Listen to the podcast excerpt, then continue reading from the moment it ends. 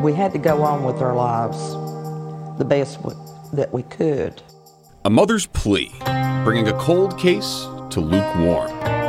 They put a lot of man hours into it back in 1980, but a lot of stuff you had to do in 1980 was by hand. Now it was up to a group of retired and semi retired detectives to bring it to a boil. This shows how old timey law enforcement techniques still work in today's times. A prolonged puzzle who stole a sweet, unsuspecting only child from her friends and family, stabbing her to death and leaving her in North Carolina's summer heat near a tobacco barn down a secluded gravel road. In a town called Pilot Mountain, only for a man to drive by three days later and find the partially clothed 14 year old's lifeless body. You take it home with you. A deeper dig that started where Ronda Blaylock was last seen, followed her then friends around the country, and circled back to a man deemed unrecognizable, even to those who shared his bloodline. A man raised in a cruel containment. He was alpha number one. Heck with everybody else. Wife, kids. He didn't care. Ready to erupt before sheltering in place, in plain view, only for his face and name to be released to the masses after a detainment decades overdue. I'm Fox 8's Michael Hennessy, and this is Murder in Pilot Mountain, a 40 year mystery. If the suspect sees this or is within the sound of our voice, make no mistake, we are coming for you. We are coming for you. We are coming for you. We are coming for you. The words of then Surry County Sheriff Graham Atkinson on March 30th, 2015, the day of the announcement of the Ronda Blaylock Task Force. Standing behind a podium with the American, North Carolina, and Forsyth County Sheriff flags displayed left to right over his shoulders. Five men and a woman in a semicircle behind him. It was a cold case, but it was never put on a shelf. Unseen at that time were the members of the task force who had already read through Ronda's case file, who she was through her Girl Scout, Christian school, and volunteer years to high school and where she had been on August 26, 1980, and the tobacco barn along a road called Groundhog Trail three days later. Crime scene photos, which would have shown 14 year old Ronda's body, punctured, bloodied, exposed to three days worth of temperatures reaching the high 80s. It's disturbing either way you look at it. A case file that remains sealed, but some documents are available to the public. Ronda's death certificate, for example, it reads her death was ruled a homicide. She was pronounced dead on the night of August 29th, 1980 at 8:15. But when her actual death occurred is listed as unknown.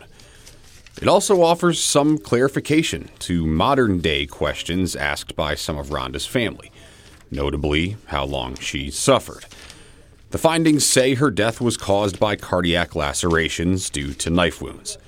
She lived for three to five minutes after the stabbing started. Details Ronda's mother, Lynn, would have been told after the medical examiner's report was signed on September 2nd, 1980, the same day Ronda was buried at the Poplar Springs Church of Christ Cemetery. And uh, I just want everybody to to think about not only me and my family, what we have lived with for almost 35 years, but what if it happened in, in your family? How would you feel? And you knew this, you had this information, and you could uh, share it, and it could be investigated. Newspaper articles give us an idea of what else that case file would have contained. A Mount Airy news article from the day before Ronda was buried says she was discovered at 4:10 in the afternoon on August 29, 1980. Her body had been identified, the article says, by dental records after a man who was leaving his mother's house glanced to the right and saw her body about 50 feet from the road, in plain view from the road. Bill Hall, who was the Surry County Sheriff back then, told reporters there was no sign of a struggle and her body was partially disrobed, but her clothing wasn't torn. Another article a week later said the suspect, Jimmy or Butch, had a thin, neatly trimmed mustache with hairy, muscular arms, his skin darkly tanned. Ronda's father, Charles, who we know by his middle name, Freddie, told the paper that Ronda and her friend were not hitchhiking when they were picked up in the blue Chevy by the bowling alley. But he wouldn't expand on that statement, saying he did not wish to hinder the investigation. Sheriff Hall told the reporter that he'd seen two stab wounds on Ronda's body and believed the doctor who examined the body had found two or three more. A quote from the sheriff reads It was a knife, definitely, but I don't know the size. Late 1979 or 1980, there was a girl and a guy killed execution style on Payne Edwards Road. Right An article also says Ronda's death would mark the fourth recent unsolved murder in the area. That was a uh, supposedly the Hell's Angels out of Durham. Uh, it was a contract hit on this guy and girl for whatever reason. Uh, that was around that same time frame. Retired Forsyth County Captain Jason Swaim and the rest of the Ronda Blaylock task force needed to re examine every single one of them. And then you had a, a, a, a group of guys at a body shop up there in Rural Hall that had basically tied a guy to a chair and beat him and, and tortured him. And of course, we had to go back and find all those people and do those interviews and talk to them and try try to figure out, okay, are they connected to this in any kind of way? And they weren't. They also hit dead ends thanks to people trying to claim they were entangled in the tragedy. I think we had one guy from the jail said that he tried to interject. He didn't even live here then. He wasn't from around here, and we had to run that down. And he was from South Carolina, and we had to run down uh, everything. You get, you can't take anything, you know, for granted. So we had to go back and look into his background. So that takes time. But the posters, the publications were paying off. I mean, we started getting phone calls immediately that day and the next day.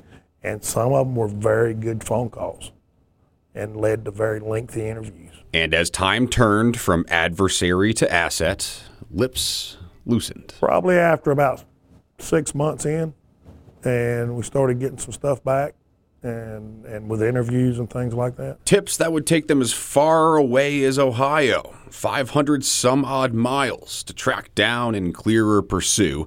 They did hundreds of interviews. Out of their office in Pilot Mountain, close to where Ronda was found, they continued to brainstorm. You're at home at night, you're, think, you're constantly thinking about it.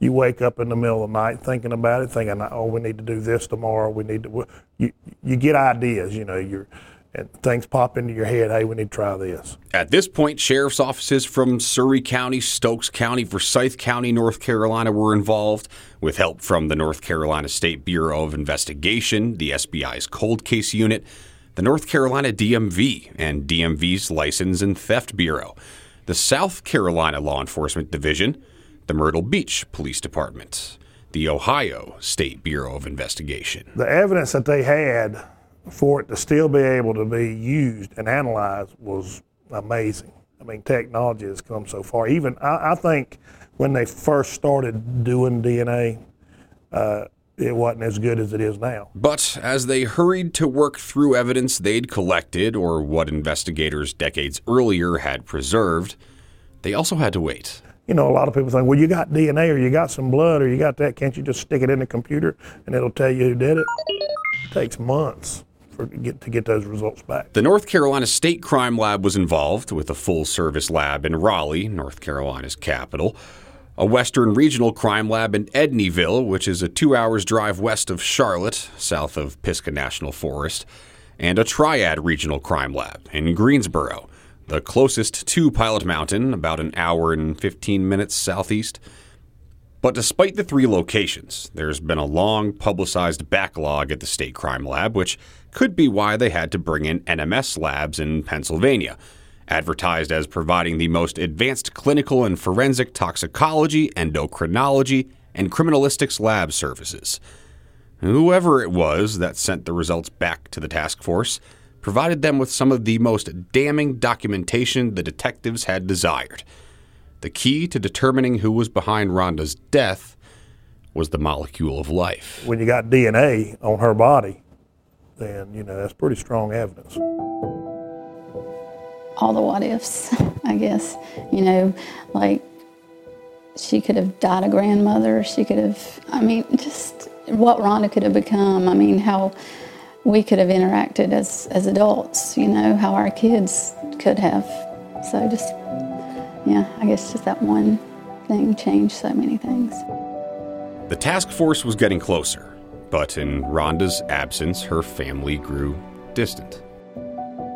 Ronda's mom and dad, Freddie and Lynn, they stopped attending um, Christmas and family celebrations, and and I can remember being around, you know, them and, and just kind of feeling guilty that they wouldn't experience the same things as my mom and I would experience, you know, all the joys. Like uh, Lynn, her, mom, was with me the day my twins were born because she's a nurse.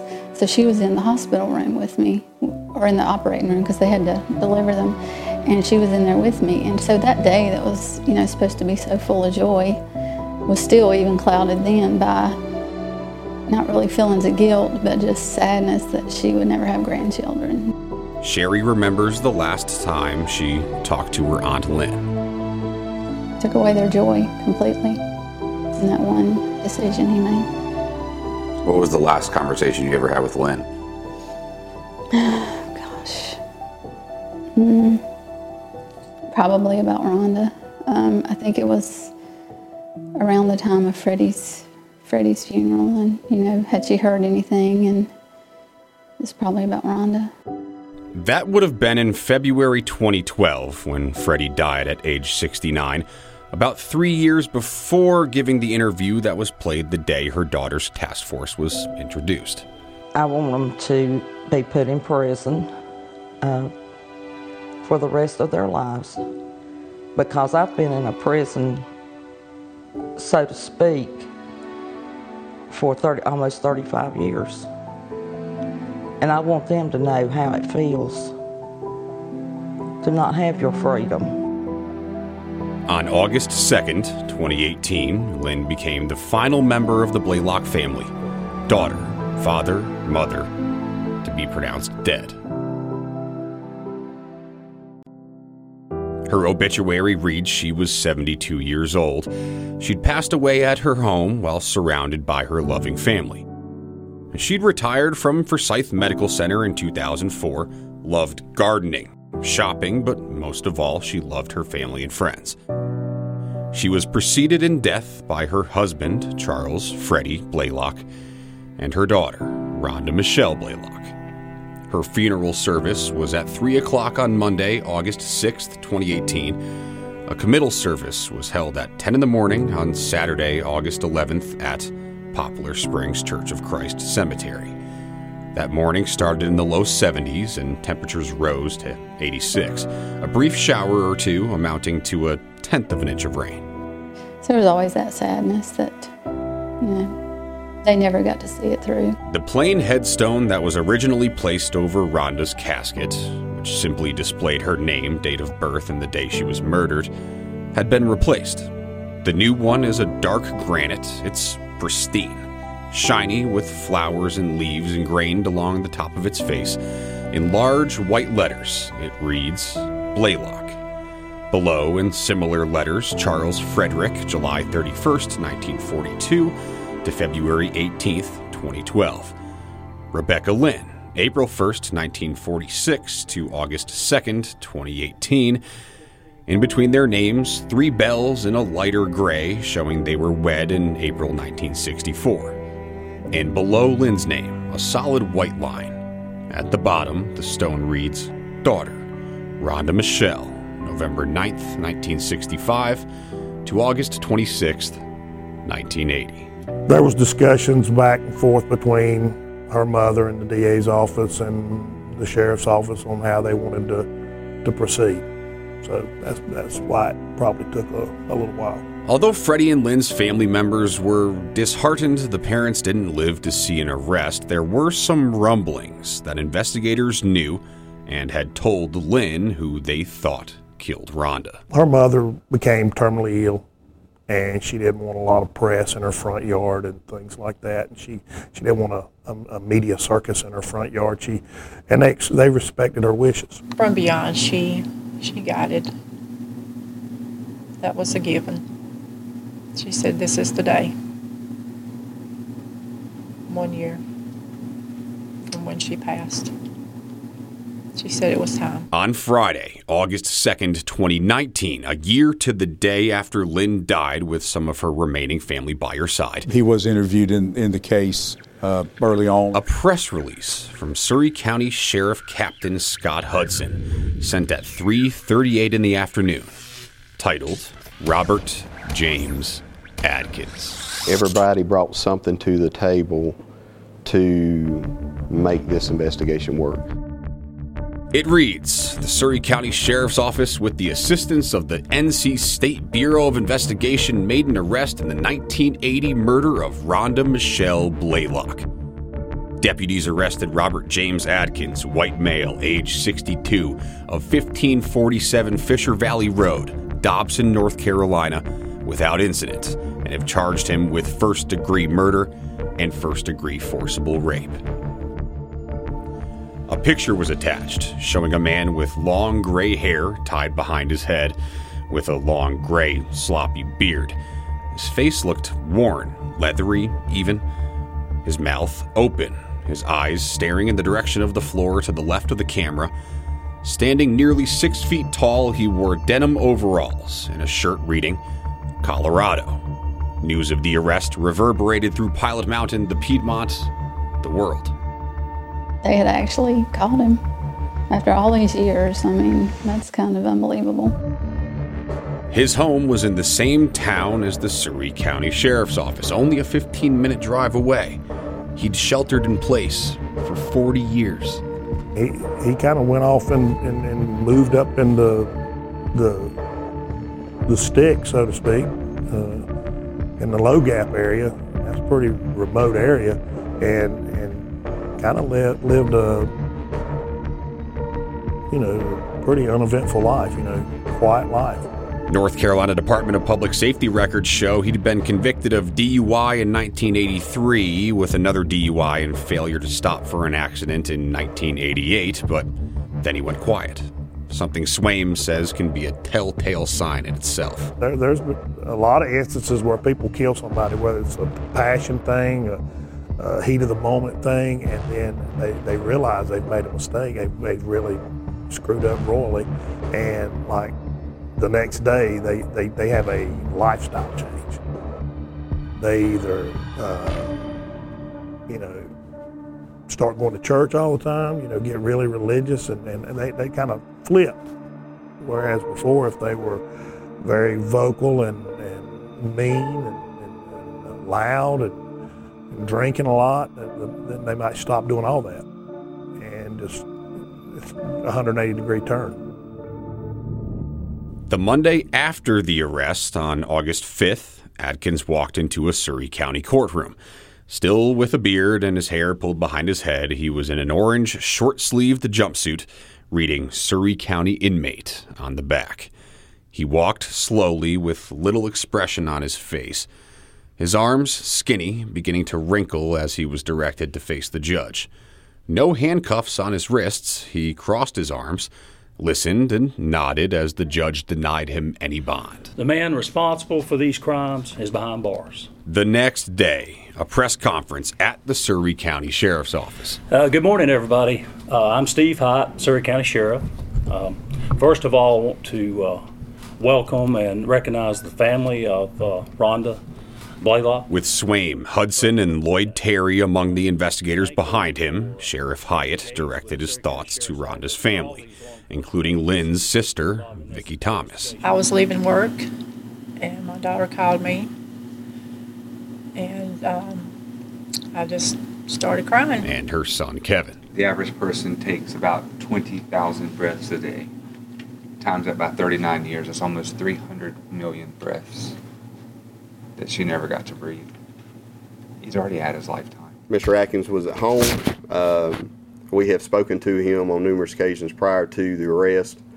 Um, he he was surprised that we had showed up. The task force detailed Adkins' reaction when he had his Lloyd Terry moment. When they see me, they know why I'm there. And I've actually told them before that I'm the person that they never wanted to see before. And that the investigators back in the 80s had Adkins in their sights, but didn't have the technology we do today. Something Swaim says the task force picked back up early on. He was talked to fairly soon after it was formed. He was talked to more on one more on more than one occasion. How did he act? Uh, calm. Uh, didn't seem to be uh, uh, concerned at all. First time that we talked to him. That change as it went on? The last time that I talked to him, yeah, it, it was uh, it was pretty lengthy conversation. Now, friend Tammy Worrell I would have to ask him why. Why would you? Why would you do that to her? She was a sweet, loving, caring person, and she did not deserve it. Aunt Vicky, Like I said earlier, why did you do it? There was no reason. And you are where you are now, and you should have been a long time ago. cousin Sherry. And bad people don't really do good things. Now, the rest of Ronda's family had a face and a name, a person to whom they can direct their ultimate question. What made him decide to do what he did? To change so, so much, so many people's futures by one decision. And then why couldn't he just let her go? Why couldn't he just let her go? The same one being asked by those who share DNA with Adkins. It just really scared me, really. I just, really, I didn't know how to deal with it. Because I was always close to James when we were growing up. I always felt sorry for him, I always took up for him. When they got older, they had to grow up fighting their dad to keep him. I guess if he hadn't, he'd probably killed him. Ronda Blaylock's life ended in violence. By his cousin's accounts, Robert James Adkins was born and bred in it. A handsome boy in a family with several siblings, the toll of a troubled upbringing brought him from spry to shabby. We talk about who Adkins was and what he was doing around the time Ronda was killed. Next time on episode 4 of Murder in Pilot Mountain, a 40 year mystery. If you like the podcast, please rate it, comment on it, subscribe to it, tell a friend. According to the National Center for Missing and Exploited Children, 800,000 children are reported missing each year in the United States.